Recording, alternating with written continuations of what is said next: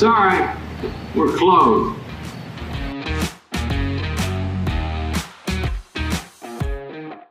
Ladies and gentlemen, welcome back.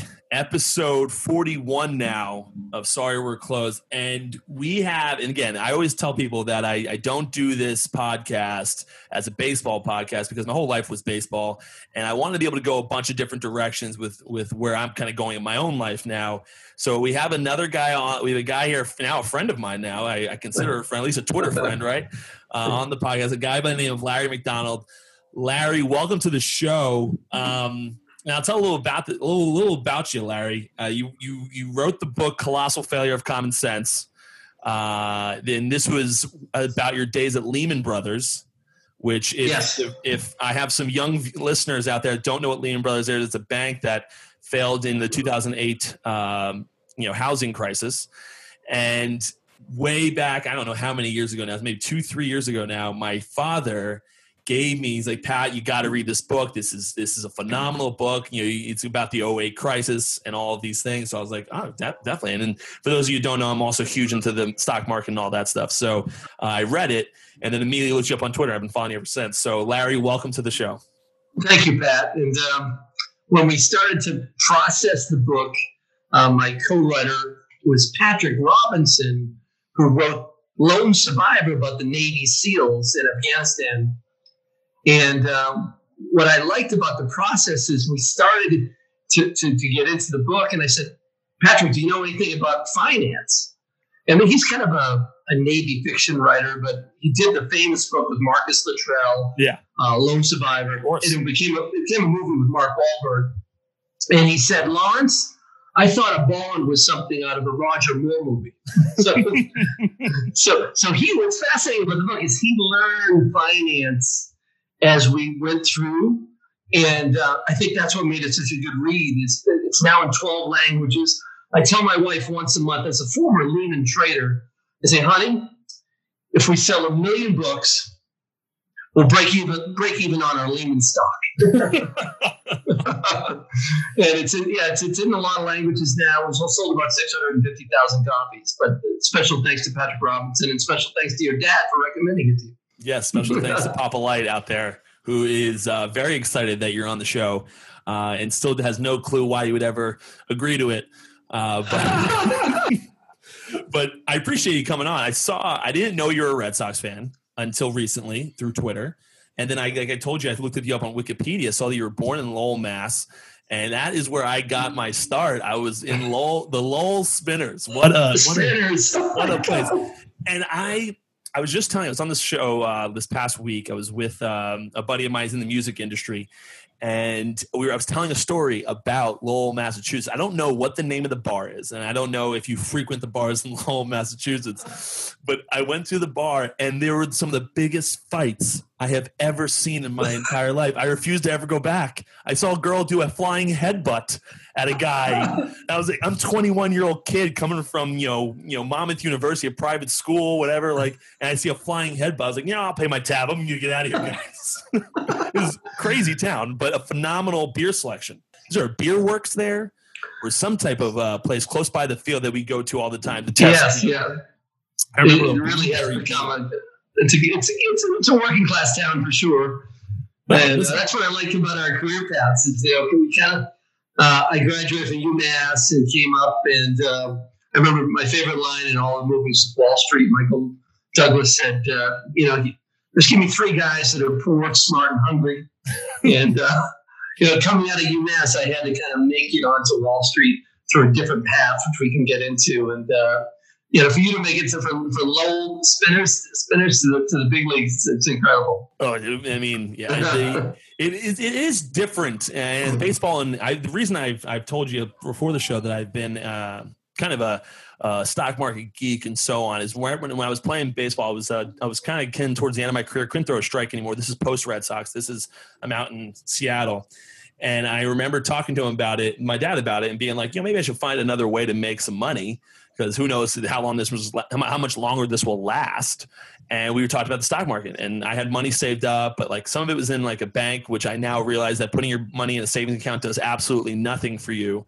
Didn't know that at the time, but and now I just started getting into it. And this is one of the books I read. I read books on Peter Lynch. I got a whole gamut over there of books that I've read now. And I always found it so interesting, and something that my dad still, I think, wants me to try to get. I just got my degree, and he wants me to go try to see if I can start working on Wall Street, which I don't want to do. But it was the Wall Street had that like that competition, that there's something there that you get as a professional athlete that it's tough to find elsewhere when you get out of that world. That constantly trying to get better than the day prior. Like as a reliever in baseball, like it was. You pitched well today, great. You can go out and celebrate. The next day, you got to be ready to go again. You start at zero again. There is no, oh, you did great yesterday. Now you're just as good as your last thing. And Wall Street kind of has that same feel to it. So that was one of the things that drew me to it. Am I right on that? Oh, 100%. I mean, as a trader, I started off in a kind of a more in the research retail part of the business, retail. Yeah. As a financial advisor on Philadelphia, Cape Cod. But then once you get up into the big leagues, it's become more and more like that. And I remember nights, if your P&L moves a little too much, you lose your job. So as a prop trader, what we did back then is today, it's much more you facilitate clients. So if a client comes in to buy some bonds or sell some bonds, you have to provide that liquidity for them. But back before the financial crisis, they let the traders really play with a kind of a pack of capital. And it was like what's called like proprietary trading. Mm. And it got pretty crazy back then, where traders on Wall Street could make most of their year's income by trading with the house's money. But there's nothing like walking home, over to Central Park South and, losing a couple $1 million in a day or making $5 or $6 million a day. And that feeling of like, that razor's edge is there every day. And you really have to perform or else you get shown the door. I mean, it seems like the cutthroat nature of it. It was similar to baseball, but I almost feels like it's even bigger than baseball, because in baseball, like you have your ups and downs. Everyone knows through 162 game season, you're going to be up and down. Just like I'm sure on Wall Street, that, you're probably going to lose money some days. You'll make money some days. Like, those things, but it just seems like people don't care on Wall Street. Like you have a very, very short leash depending on who you are. Probably. It seems like the CEO from Lehman Brothers back in the day had quite the long leash, but it feels like you have such a short leash in Wall Street that the moment you screw up, almost you could be gone instantaneously. Well, that was the thing that I wrote about in the book, where our department, and I was on the high yield distress business, convertible bonds. I was in that area.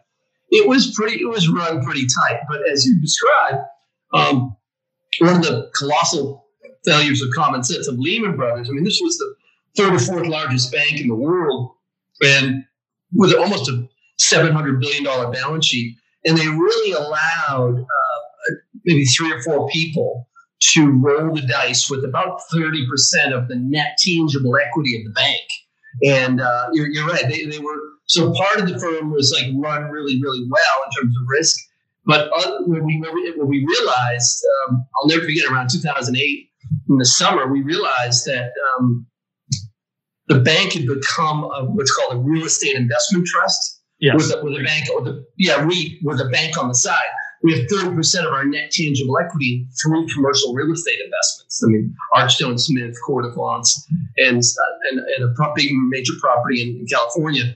And so when I'll never forget, it was the summer of 2008. I made a trip up to the Cape, and Patrick Robinson, as a Lehman trader, you have no chance on this planet to get a book out quickly without partnering up with a famous author, right? Okay. So in other words, everyone's the biggest question I get on the speaking tour, and you make much more money on the speaking tour than you write in the book. I've done 140 speeches in 16 countries now, and it's the question I get is, how do you go from trading to actually publishing a book? And the only fast way is to partner up, and we split it 50-50 with someone that's established. So it was the summer of Cape Cod. I knew I had in my back pocket the key people in Lehman Brothers. Like we had, it was really a group within of revolutionaries within the bank that were trying to stop the madness. And one by one, they were silenced. And at Lehman Brothers, you kept your head down, you did your job, or you lost both. I mean, it was like, so there was this group that was brilliant, senior managing directors on the executive committee that were my close friends. And so summer of 2008, I go up to the Cape, it's July 4th weekend, I start to pitch Patrick Robinson. It was after dinner at the table. And there was about 8 or 9 people at the table. There's 2 ladies on the back corner. And they were smiling and laughing as I'm kind of pitching Patrick the deal about doing this. And I said, what's so funny? And they said, oh, it's a Saturday night on Cape Cod and another asshole's pitching Patrick another book deal. Because he's just coming off a book that sold 4 million copies. Of course. And so I said, Patrick, I guess that means you're taken. He goes, Lawrence, I'm working on Shimon Peres's memoirs. He had the Chivas Regal on the rocks. Of course. Goes, I won't be done until 2010. And this is July 2008. Yeah. And I'm like, oh. And I looked at the table.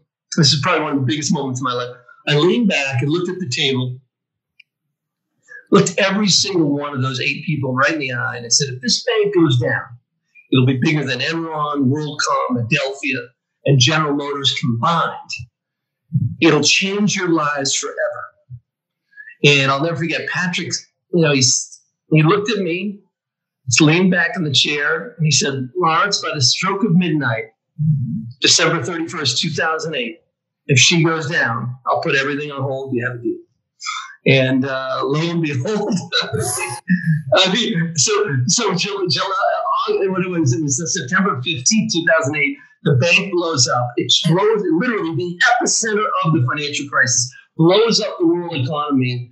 And I get a call from Patrick. He said, Lawrence, you got to get over here tomorrow. I said, Patrick, you're on the other side of the Atlantic. By this time, he has a home in England. Okay. And so he had left the Cape and he was over in England. And I'll never forget, I was on the tarmac at Newark Airport the next day or the day after. And as the plane's racing down the runway at 50 miles an hour, 100 miles an hour, 80 miles an hour, wheels up, I thought to myself, what the hell am I doing? I mean, I'm going to basically change my whole career path. This is dangerous. People might try to kill me for God's sake. I mean, and so, but as the plane banked toward the northeast, I looked through the window and there were some raindrops on there. And I looked down at Times Square and I could see the green and white of Lehman Brothers. And I said to myself, it's time to go pick a fight. Yeah. And, let's bring the unvarnished tale of what really happened to the world. And let's out the bad guys. And everything changed since that day. Because I was going to ask, Lehman Brothers had already been taken down. Unless I missed it in the book. And I did not know that you were ready to write it before it even happened. Because didn't the collapse really start happening like September or so? Yes, but through the spring and summer, exactly. The bank went down on September 15, 2008. But... we started to see things. Mike Gelban was incredible. Now he founded Exodus Point. It's now a $7 billion, $8 billion hedge fund. But Mike was in key meetings with us in late 2006, early 2007, even early 2006.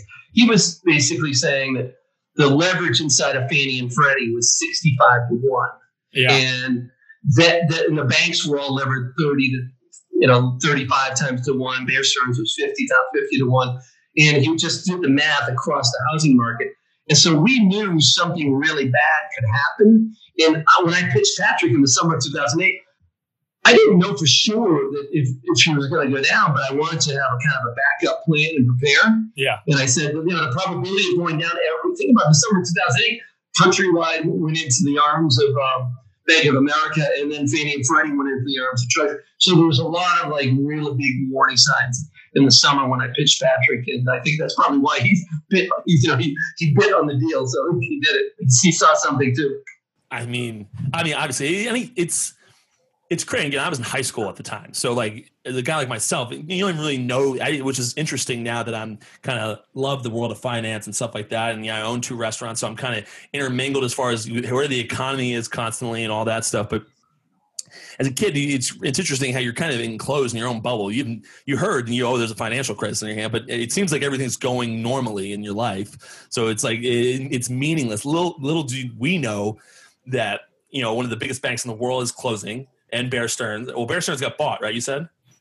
Yeah, exactly. He got bought in kind of it was failing, and then they bailed out. Yes, exactly. I remember watching a documentary on this on Netflix. Classic my generation, right? Watching it on Netflix. Yeah. But I remember watching a documentary, and they were talking about how all the big bank CEOs got together, and they were trying to get them to buy Bear Stearns and Lehman Brothers, and then Bear Stearns got taken care of. Lehman Brothers they still couldn't figure out everything. Apparently.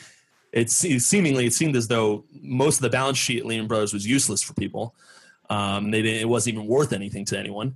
And then their last ditch effort apparently was to call Warren Buffett, and Warren Buffett didn't want it either.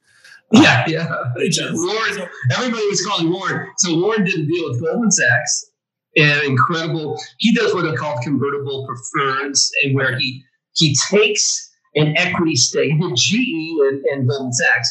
You got like 8 or 9% coupon, so that's a quarterly payment, monthly payment, and then what's called an equity warrant component, where he gets upside. All that means is like a call option on the bank. So he has a debt component. He creates his own convertible bond. Yeah. And so a couple of years ago, I got invited to Omaha. Charlie Munger, who's Warren Buffett's right hand man, invited me out there. I'll never forget. Berkshire's probably the annual meeting is like the mecca of investing. It's like 30,000 people come to Omaha to listen to Buffett and Munger on the stage. And Andrew Ross Sorkin's there, and Becky Crowley from CNBC. And Charlie invited me. He'd read the book. He'd read A Colossal Failure of Common Sense. He wanted to meet me, and I didn't know why. And it turns out he just hated the Lehman management team. And he really wanted to kind of know my kind of backstory. But I'll never forget, my wife and I got out there, and we're sitting there in the Quest Center, which is just incredible amount of people. It's like a big basketball stadium. Like at least you could fit 25,000 people in there, I think. And so I look around, and the Q&A was going on for about maybe 2 hours. And my wife said, "Honey, I would like to get some lunch." And I leaned over to the woman next to me. I said, "How long does this Q&A go on for?" She goes, "Oh, about 6 hours." And, and I look at my wife. I'm getting the death stare. And she says, "Oh, I'd really like some sushi." I said, she's a New York gal. So sushi, we're in Omaha, Nebraska. You don't want sushi. So real quick story. So the next day, we have this private meeting with Munger. We go into the Marriott Hotel. In one room, there's Warren Buffett and the sovereign wealth funds. Another room, there's Bill Gates and the pension funds. Yeah. And it was incredible. And so we're sitting there in this room. I told my wife, I said, Mr. Munger, Mike, he's going to come in. Let's just, say hi, and then I only have like an hour, 30 minutes of an hour, whatever it is. And so he comes in, we do the handshakes, and he meets her, and she was leaving, and he says, "Just, young lady, I want you to know hardship is good for you." And I said, "Mr. Munger, you're one of the richest men in the world. What do you know about hardship?" And he said, 1952, he's at his law firm in Los Angeles. There's maybe 15 lawyers in the firm, and on a Wednesday afternoon at 3:00, 9 of them walk out the front door. And he leans over to his wife in the middle of the night, and he says, "Honey, if I lost everything, would you still love me?" And she said, "I love you, but I sure would miss you." But Munger was incredible. I mean, my favorite line, he said, "Larry, every year you learn, have more and more patience. The toughest thing in the world is to stare at a screen all day and do nothing." So Pat, as an investor, the key is when you watch CNBC, remember, these shows are produced to draw people in and really put up good content. But you really, as an investor, you want to sit in the boat and wait for those 2-3 trades a year. Wait for something that really excites you. Wait till a moment when you really have some edge, and you'll get those moments. But whatever you do, don't overtrade. Don't do like 20, 30 trades a year. Sit in the boat, trade less, wait for those high conviction moments. And that, after all my years and meeting Buffett, meeting Munger, and learning everything I have over the years, going from my 20s to 30s to now 50s in investing, if I go back in time, I'd trade less and wait for those high conviction moments, something that excites you. Interesting. So the way I've always invested myself, and I'm actually changing it right now, because I listen to a guy, and I'm not sure if you're familiar with him at all, but I'm listening to this guy's podcast by the name of Phil Town. Okay. And he's made money, whatever. But he talks about Rule 1 investing. So and for those that back at home that don't know what Rule 1 investing, it's Warren's thing. It's Rule 1 is don't lose money, and Rule 2 is don't forget Rule number 1. I like to listen to those types of people because I just don't spend enough time. In my view, I hate gambling. It's my first day out after getting drafted by the Red Sox, signed for $1 million in 2012 as a 21-year-old kid. And we were in Lowell, and we were playing a team in Connecticut. I don't remember the name of the city. It was Norwich, Connecticut. And it was right by Mohegan Sun or whatever the casino is over there. So I went into the casino, he's a 21-year-old kid, big baseball player, whatever. Walking into the casino, and I was like, I'll go to the roulette table. I don't know, I'm not a poker guy, so go to the roulette table. Let's make some money, right? So I lose $900 in about 5 minutes. And looking back on $900 out of $1 million is not that big of a deal. But from the kid's perspective, which was actually really good for me at the time, I hated it. I walked out of there as if I lost my mother. I felt so bad about myself. So I cannot gamble. It's not for me. It's like one of the, they say about Michael Jordan, he doesn't love gambling. He's got a competition problem. His dad always used to say that. It's similar to me. I can't lose. I have to win. And that's a bad way for gambling. So when it comes to investing, I've always done similar stuff where I would buy companies that me and my dad would talk about and all these other different things. Like right now I own Valero, and I own a Starwood, which is a real estate investment trust. But I'm changing. You're having a good week. Yes, I am. But I'm changing my strategy now because, and this is something Warren talks about a lot. I'm sure you would tell me the same thing. And this is what this guy Phil Town's talking about is your circle of competence, and how I sat there and I listened to it. He's you should only invest in what you know, all that good stuff, right? I'm do I really know how Valero makes all its money? I don't know a lot about the oil industry. I know that, people probably, my original trade was that when they shut the world down, Valero plummeted, no one was driving, all these good things. I was well, when things come back, people will drive again, and boom, we'll make more money. And I'm sitting there, I'm that is, that's true, but it's also, I don't know everything else about Valero to be oh yeah, I'm going to start buying shares of this company. So I'm switching it up now, and I'm trying to be more in what I know, which in the private sector, my restaurants, I know how to run restaurants. So I could go into a restaurant theoretically and figure out that stuff, but there's not many, not that I know of, at least restaurant companies on the stock exchange.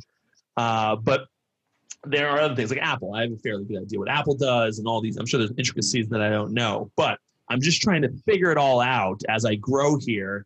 And I don't make very much. I bought Valero in April, and in Starwood in May, and I haven't touched either of them. I bought a little bit more of Valero when it dipped again, October or so, or in September, but I haven't touched either of them since. But now I'm changing my whole things. I don't trust myself to know exactly how Valero makes its money, to be okay, I want to be in the thing. And Warren always says that if something's too difficult for him, he just gets out. He doesn't go in. And I think that's where I'm at with Valero. You think that's right? Well, Valero is an incredible trading stock to do what you did. The way you're playing it is spot on, clever, brilliant. It may be a little bit of luck, but maybe it's just instincts. Maybe it's trader instinct. But Valero is a company that makes money on the crack spread, and so when there's less flying, the spreads get pretty narrow. So you're talking about really nice refined fuel, jet fuel, and then really dirty fuel. So you've got on the planet Earth, you've got Western Canada Sour, which is the dirtiest, some of the dirtiest fuel in the oil in the world. And it's so difficult to get that product out to the market, and it's so dirty, and you know, and you've got to refine it, and then somehow get it from Western Canada into big cities. So that type of oil might trade. At one point during the this crisis in 2016, it was trading less than a case of Molson, a barrel of oil. So Western Canada Sour. So the discount between some of these obscure oils around the world, and there's all different grades of oil. But think about jet fuel. You've got to have really highly refined product. So what happens is when you don't fly as many planes and you have a global crisis, companies like Valero are in deep trouble. But thank God, because what the Fed did is they, for the entire energy sector and for the entire free market, they bought so many bonds in the what's called quantitative easing. So they basically kept the capital markets wide open. So normally what happened in a recession is the capital markets shut down. What that means is companies can't roll over their debt. But it means that people don't want to buy, right? Because you're in a recession, you know, people, the buyers stay back. Yeah. And so by the Fed, by doing that, it allowed a lot of these oil companies to extend maturities. In other words, issue more bonds. People came back to the market to buy paper. And so it allowed companies like Valero to extend their maturities. And the bottom line is when those planes come back, and that's what the vaccines are bringing. So the probability of those planes coming into the sky in mass has moved up. And number one, it's much more certain now with that. With right now, we've got about 4 vaccines, but really about 19 probability channels of vaccines and testing and the whole thing that'll play out.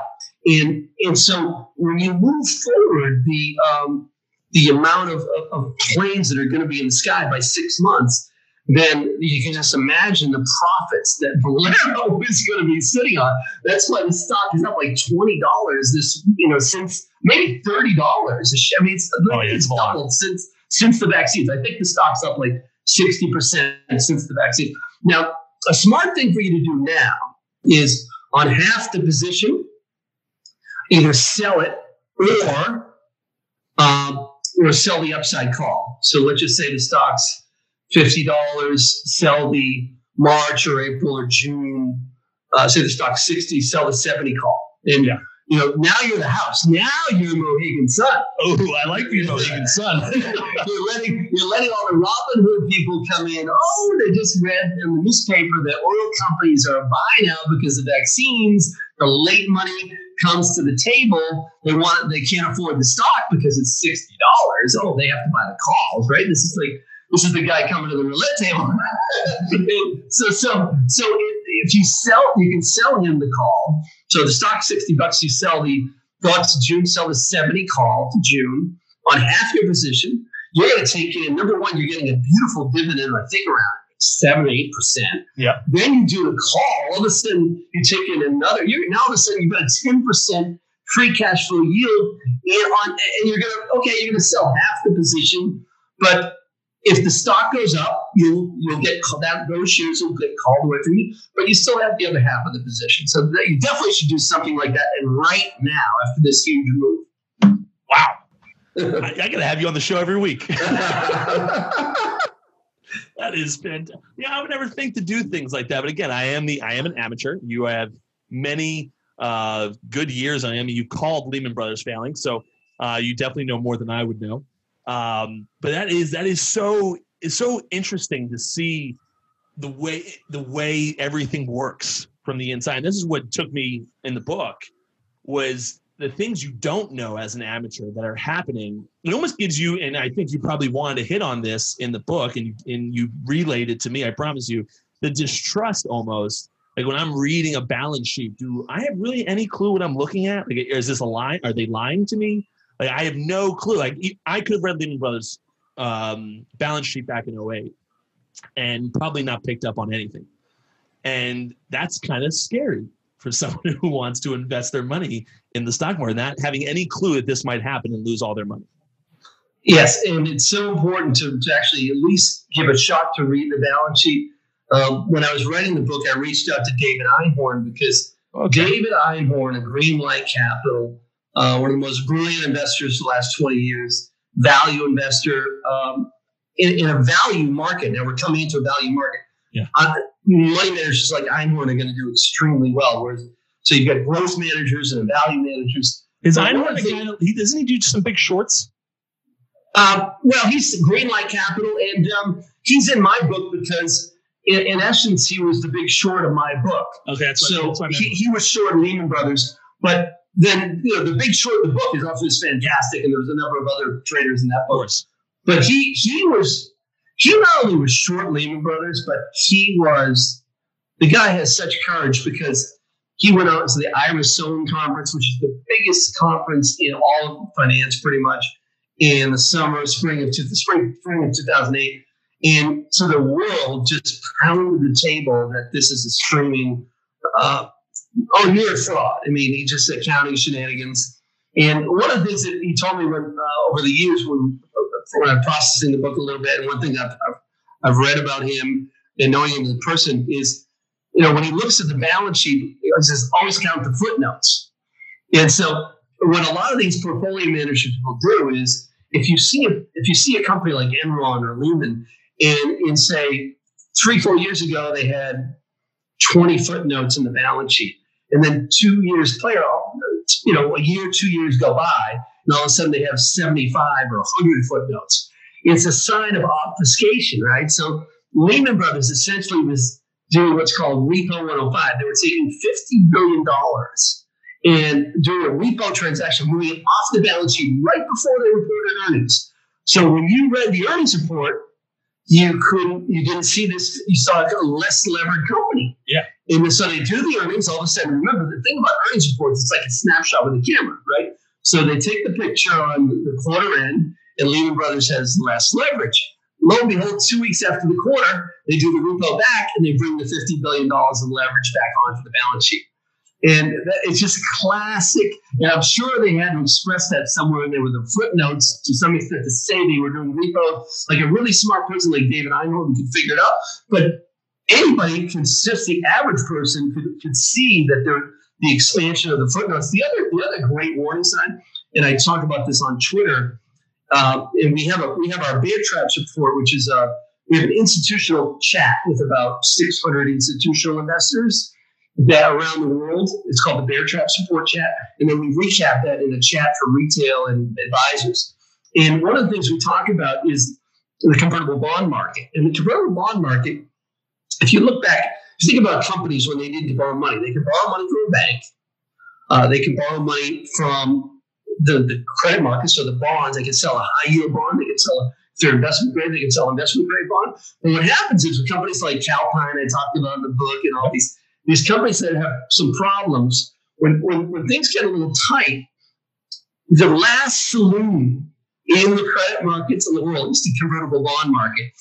So what we found over the years is serial convertible bond issuers, companies that don't so much go to the capital markets to issue straight bonds, and they're not obviously they're having a problem with the banks, problem issuing straight bonds.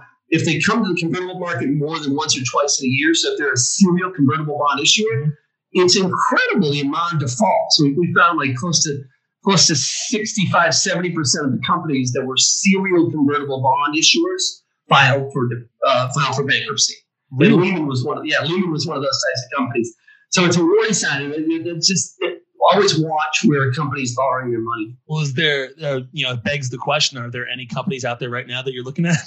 That might be serial. Well, what's mind blowing is I have the companies all memorized, but I can list the names of the companies that are serial convertible bond issuers. And the Chesapeake Energy is a classic one. They just filed bankruptcy. Yeah. And Six Flags and Adelphia Communicate, all these companies that filed bankruptcy, Lehman, Fannie and Freddie are. But what blows me away is the one serial convertible bond issuer that hasn't failed is Tesla. Really? Yeah.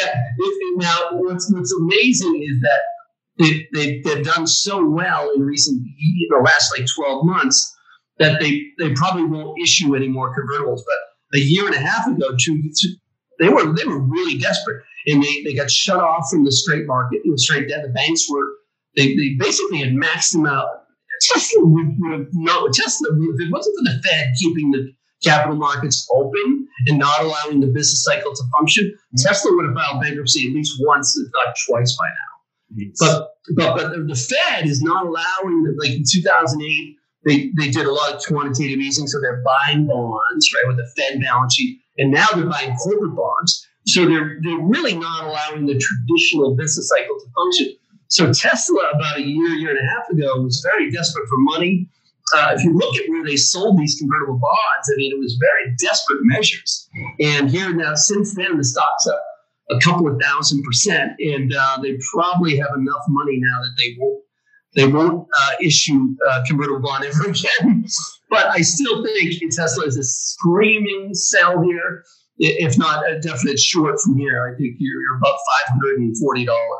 Yeah, well, Elon does things quite differently than most, it seems, when it comes to everything. I mean, he's like, I compare him to, and they actually did this on Twitter. I compare him to Dave Portnoy in the sense that you never know what's going to happen on Twitter, what he's going to say on Twitter, and how it's going to affect the stock market. And Tesla just got recently put into the S&P 500, right? Yeah, so that's another thing. So we did a blog this summer, and we said we think Tesla will go in at some point in the next 6 months.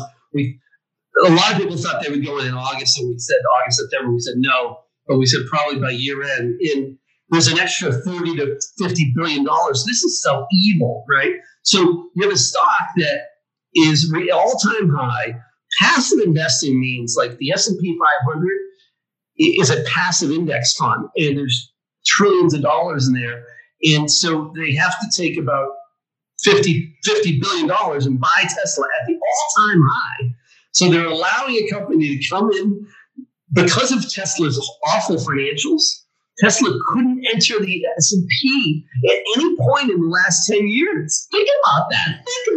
So investors in the S&P, like your normal pension fund, your normal, like, insurance company, whoever owns the S&P 500, which you know is the worst widely owned index fund around, they could not own a piece of Tesla in the S&P 500 because the financials were so bad. That's a fact. And now Tesla just turned their first profit this summer. They're going to have two consecutive quarters of profit. Now they can go into the S&P at a $500 billion plus valuation, which is literally in the top 7 companies in the S&P. And so the investors are going to get left holding back here, because now what you have to do is the S&P has to take $50 billion out. So they have to sell one or two companies, maybe 3 or 4. They have to sell, no, they're probably selling parts of 20 companies to free up the $50 billion. And then they're going to, the index fund, the S&P 500, is going to buy Tesla at the all-time high, at the top of the top of the tech market. Well, it seems, okay, and now I'm used to this now after reading your book and reading countless other books. I'm used to this now, in the stock market world, Wall Street, making rash decisions. This seems, from the layman over here, this seems like another rash decision to just, after they haven't been good for 10 years now, 2 good quarters, and boom, you're in the S&P 500. You're one of the most profitable or most valuable companies in America. It seems aggressive. Yeah, it's the way it works is you have to. There are like 5 or 6 conditions to get into the S&P. One is profitable for at least 2 quarters, and they finally reached that realm. Now the problem is everybody knows this, and what's happening now is a lot of people have been front running. So in other words, they know the S&P has to come in and buy.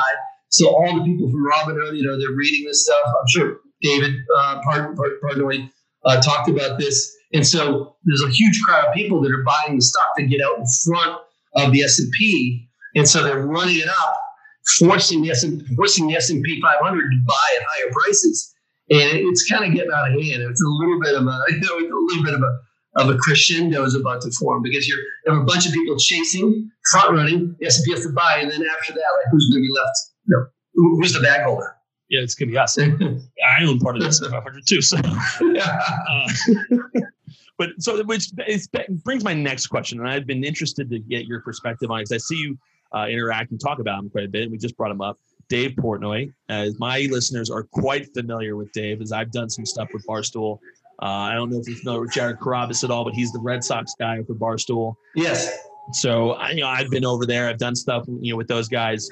What is your? I know a little bit because I interact with you on Twitter, so I know a little bit of your take on Dave. But what do you think is the overall view of Dave Portnoy on Wall Street? Well, there's two views. Anybody with real common sense and really think it through, the guy is a marketing genius. He's a businessman. He's a success. He's passionate. He's hardworking. I mean, he puts his heart on the line. He, to build that company, what he went through, and she's an American success story, and that's my take. And so it's a little bit like, okay, if you look at Trump, look at Kanye West. There's a whole bunch of these celebrities out there that over the last 20, 30 years, Howard Stern, right? Don Imus. I mean, I grew up with Don Imus. Yeah. There are people that they used to call them shock jocks. And it's a brilliant form of marketing. So by saying things that are somewhat outrageous when you have a brand, you will draw attention to that brand and your brand will grow. And so the delicate thing is to say something that is on the line but not too far. Yep. And Dave can think of those things in 2 seconds. And most people probably think of that once or twice in a life. But he can it's like almost like a trading instinct when it comes to marketing. He can think of those things really fast on the fly, and he's constantly creating media alpha. So he's generating millions. He's generated probably, I would say, $50 million of free advertising for himself, Barstool. And that's just priceless. And Trump would do the same thing for 30, 40 years. Trump used to go on all these shows, right? Even on like Howard Stern, even on Don Imus' show, and Oprah Winfrey's show. Oprah Winfrey, yeah, the guys. And that's like no senator had a chance to beat Trump not because Trump's a nice guy. He's a really shrewd, tough businessman to some extent, but he just did 30 years of what Dave Portnoy's doing. And Barstool is so successful, and I wish Dave all the best. There are some people on the street that look at Dave and they think, okay, he's bringing a lot of novice investors into the market.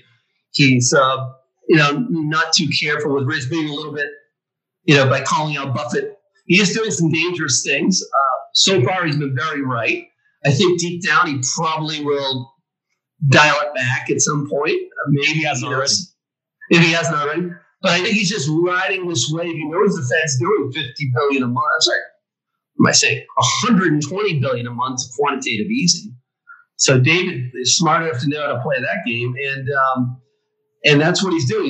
And if you look at his book, he's got a lot of the same types of trades that we've had on in our model portfolio. It was like reflation trades. So he's playing, airlines, playing hotels, he's playing things that will benefit from a reflation cycle, and he's also playing vaccines. Once again, you bring in those 19 probability channels, and so give him my best. I'm a huge fan. And do you talk to him much ever? No.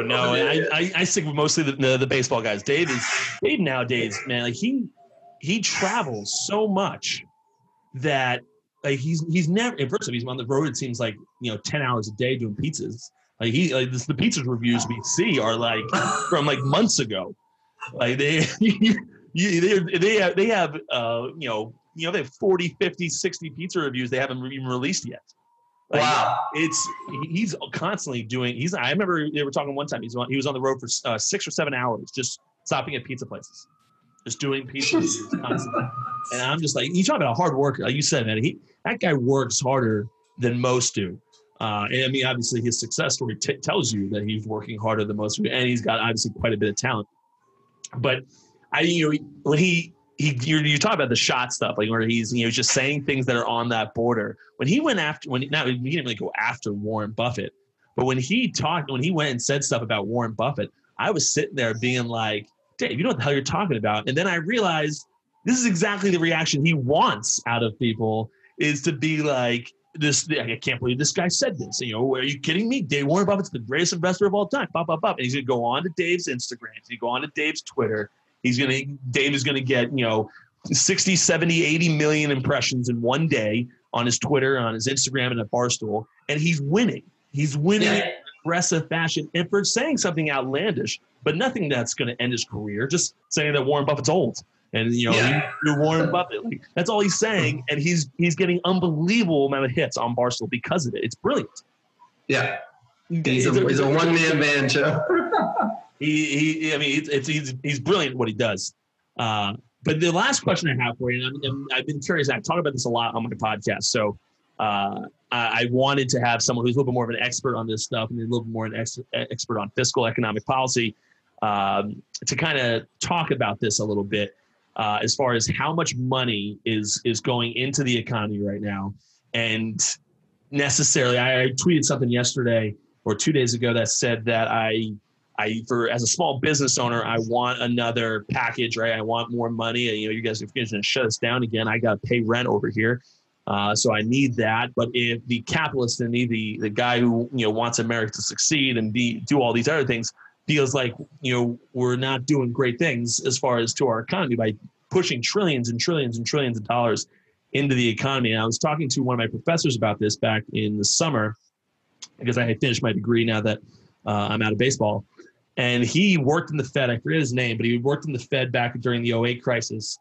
And he said that at the time they were nervous about doing what even they did then because they were and that had never been done before in their view. And they were nervous. They weren't going to know the ramifications of this for maybe 2-3 decades, the real ramifications of it. And now he said what we're doing now puts that to shame as far as how much more money we're putting into the economy. And we still don't even know how that's going to affect us later on. So I'm curious as to your thoughts on how much money. Is it a good thing? Is it a bad thing they're doing all this? Obviously it's kept businesses afloat, but you know, what are the long-term effects here?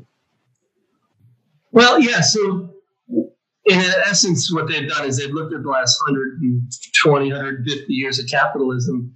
And when you allow the business cycle to fully function, the destruction phase of capital destruction is pretty violent. And the good thing is you wipe out bad participants and you cleanse the market of bad behavior. When you don't, and that's why you find people like Madoff, right? You find the Madoffs come up and they turn up. If you don't allow the business cycle to function, you will perpetuate bad, very, very, very bad behavior. And that's what's going on now. So the market is so big in terms of risk that they're afraid to let it function. And so, and when Lehman went down, for example, they did 30, 50, 50, 60, maybe 70 billion a month of quantitative easing. And there was, call it 70 billion a month of quantitative easing at the top. And that was for that long a period of time. And then they also did about a trillion, a little bit less than $1 trillion of fiscal policy. So think about your fiscal engine and your monetary engine. Fiscal engine is, okay, what is Washington going to do in terms of a bill that provides aid to working families and to businesses, fiscal stimulus, Keynesian economics. Your monetary policy is, you know, your Milton Friedman is the, you've got different types of monetarists, you know, your conservative Milton Friedman's, and today it's always all the way to your Bernanke and your Yellen, your very creative and aggressive monetarists. And so today the very aggressive monetarists have taken over central banking. So you have monetary policy, fiscal policy. So on the fiscal, you had 10 years ago during Lehman, you had a little bit less than $1 trillion package. Today, that package, the first one that passed was close to $3 trillion on the fiscal side. So 3 times Lehman. And now we supposedly have another $700 billion to come.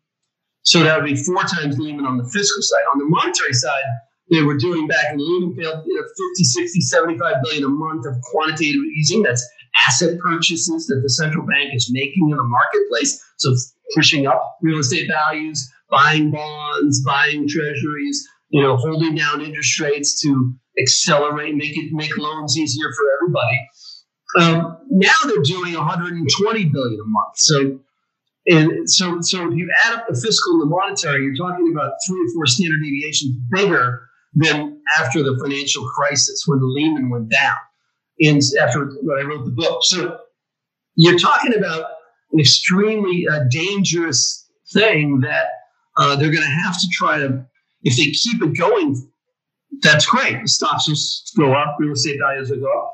But they're doing so much on the fiscal and monetary side, it's very difficult to keep it going because you have deficit spending, then you have a Fed balance sheet that when I was your age, the Fed balance sheet was $400 billion. Now it's trillions and trillions of dollars. It's close to $7-8 trillion that the Fed holds assets. Yeah. So it's gone from $400 billion when I was your age, maybe $300 billion, to $7 trillion, and we're going to be at $8 trillion next year. So the Fed is buying a lot of assets to prop things up. So as an investor, you want to treat it like, okay, this could go on a little ways, which is great, but you want to be very careful because the moment the Fed so I'll give you an example. In 2013, the Fed, remember, Lehman went down in 2008, and by 2012-13, I had dinner way back with Jeremy Stein, who was on the Fed, and he left the Fed. He was more conservative, and he told me at dinner that when they did the first taper, all a taper means is, so if you're doing $120 billion a month of quantitative easing, at some point you have to tell the public that you're going to go down to maybe 100 or down to maybe even $80 billion a month. But just announcing a taper back then blew up the emerging markets. Just announcing a taper. And so the dollar strengthened is this where it gets complicated. But when they announced the taper, because of what the other central banks in the world are doing, none of the other central banks are tapering. So that basically means the dollar massively appreciated, and it caused not a crash, but definitely a tremendous amount of stress in emerging markets. And so what investors need to watch right now is the Fed's doing so much. If they pull back just a tiny bit, Jeremy Stein told me that they literally looked at this this speech that Bernanke was going to do, and they looked at it, they read it, they changed it like 6 or 7 times, and they said, oh, the market can handle this. And lo and behold, when they actually when Bernanke delivered the speech, the market could not handle it. And so when you're taking away the punch bowls, basically that first message from the Fed, it's not like they were ending it. They're just going from like 100 miles an hour to 80 miles an hour. That's it. Yeah. But just that is enough to crash the market, and so you really have to watch the central banks like a hawk. Well, it's hard to. I am sure as my listeners are probably, I'm sure most of my listeners, unless I don't know them, I guess I don't know them all personally, but a lot of my listeners, I'm sure, are amateur investors like myself. It's a lot to keep up with, which is why I guess Wall Street exists. People are able to make a lot of money when you're able to really dive into it and really kind of have an idea of exactly how it's going. All these other things that are happening, like I said, from a small business owner's perspective, you want certain things, and then as a capitalist, you're like, well, is this so good? And myself, the biggest metric that I always love looking at is PE ratio. I just enjoy. Thinking about, okay, well, how much further we are ahead here. And it's tough for me to watch PE now because, a lot of people's earnings have gone down to such an extent, but we've inflated the market to keep it afloat and all those things. So their prices are staying similar. And now the PE ratio on a certain company was 20. Now it's 90 because their earnings haven't been keeping up with where the market has stayed because of how much money we put in the economy to keep the market to where it is. It's such an interesting world, the finance world. Yeah, you just brilliantly laid that out. I mean, the old PEs of when if you read that book up there, Peter Lynch's One Up on Wall Street, I think you mentioned you have it. Yeah. I read it when I was younger. And, you can go back, and there's certain ratios and valuations that have been highly respected for decades, but now everybody's throwing them out the window because people are just looking at the earnings yield versus the actual price to earnings ratio. They're just looking at, okay, where's the 10-year Treasury? The Fed's suppressing it, holding it down at, say, 75 basis points, which means less than 1%. And they're looking, okay, what's the earnings yield on the company or the dividend? And that's your new valuation because forget about PE. It's about the earnings yield relative to where the Fed is suppressing 10-year bonds. Yeah, and so that's the new thinking. And so it's a little dangerous when you have like millions of investors in a new thinking realm. Yes, it's usually very bad. I remember when I was reading Peter Lynch's thing, he talked about the metric. One of the metrics he always told you to do, I did long-term debt or short-term debt divided by or long-term minus short-term and divide that by the shares outstanding. And that should give you any type of discount it might be at. So whatever that number came out to, you discounted that from the actual share price. And then you had what it, in his view, it was actually trading at. But with what we've talked about, what you spoke about as far as, you know, those footnotes and taking debt off the books and all that stuff. Now it's like, you can't even trust what the debt number is you're looking at. So now I don't even know if I should use that anymore. It's like this rabbit hole. You know, social media is a rabbit hole. The finance world is the biggest rabbit hole I've ever met in my life. Every time you find something, there's something else or someone else out there that's telling you that, nah, you can't use that anymore. You got to do it this way. And it's I'm telling you, I said it about 4 times during the podcast, but it's an absolutely crazy world. Well, my favorite quote is J.P. Morgan, 1907. Said, there's nothing in this world which will so violently distort a man's judgment more than the sight of his neighbor getting rich. And I delivered that. I delivered a speech in South Africa several years back, and this young man stood up in the front row and he said, "You know, don't forget, Mr. McDonald, it's the brother-in-law getting rich on Bitcoin."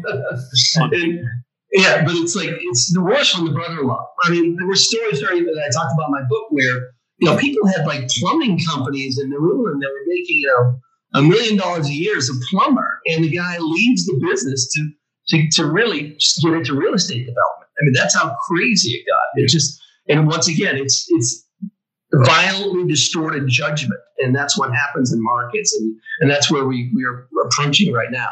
So, and that's what I think he said it in Peter. I think Peter said it in his book. Peter, I say by his first name as if I know Peter Lynch.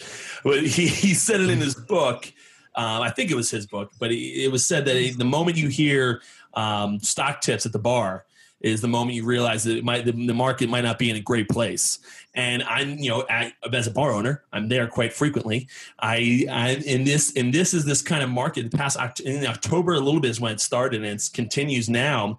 I'm starting to hear all these guys that didn't even want to touch the stock market now all of a sudden telling me, "Oh, you know, Pat, what do you think about this one? Well, you get into this company?" And it's not like, "Hey, let's buy Apple."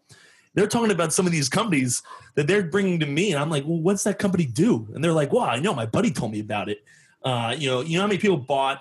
What's the company that bought Barstool or bought a percentage of Barstool? Yeah, Penn Gaming. You know how many people bought Penn Gaming in my circle that have no clue what Penn Gaming does? They're just like, "Oh, they own Barstool now."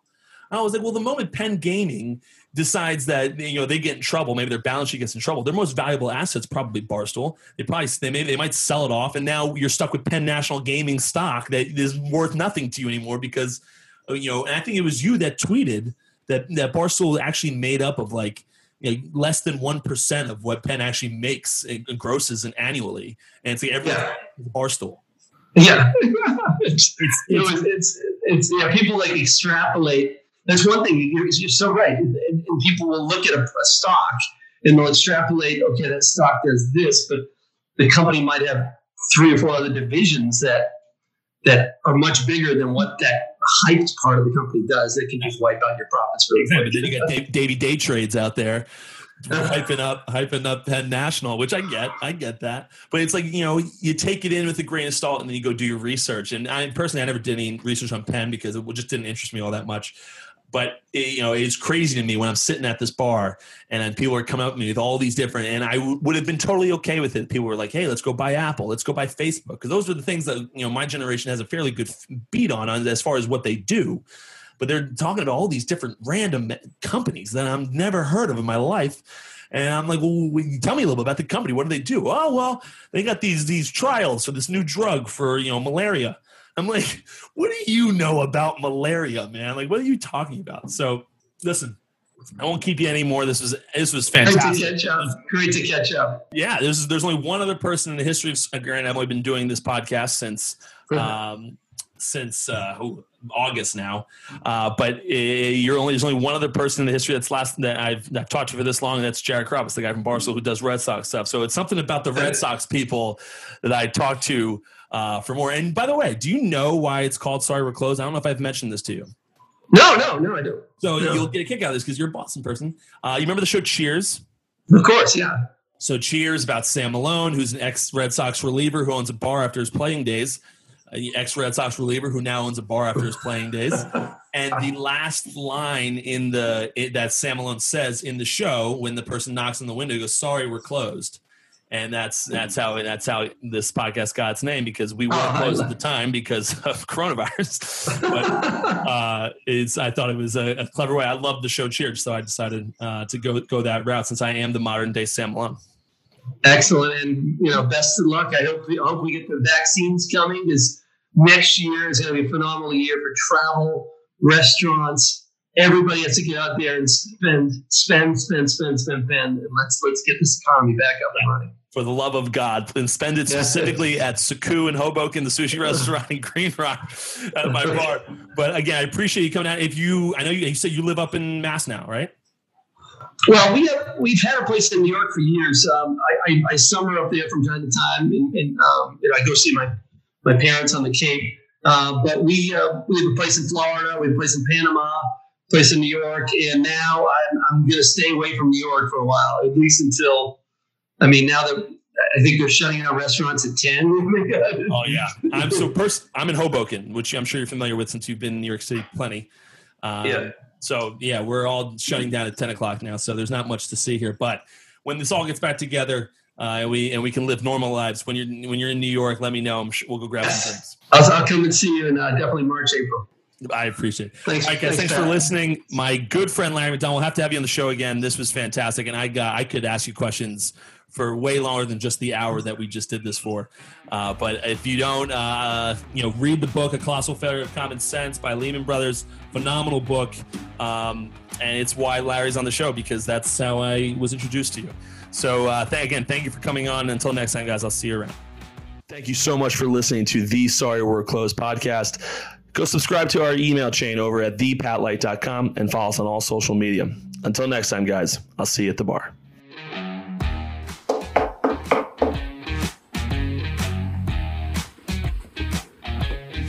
Sorry, we're closed.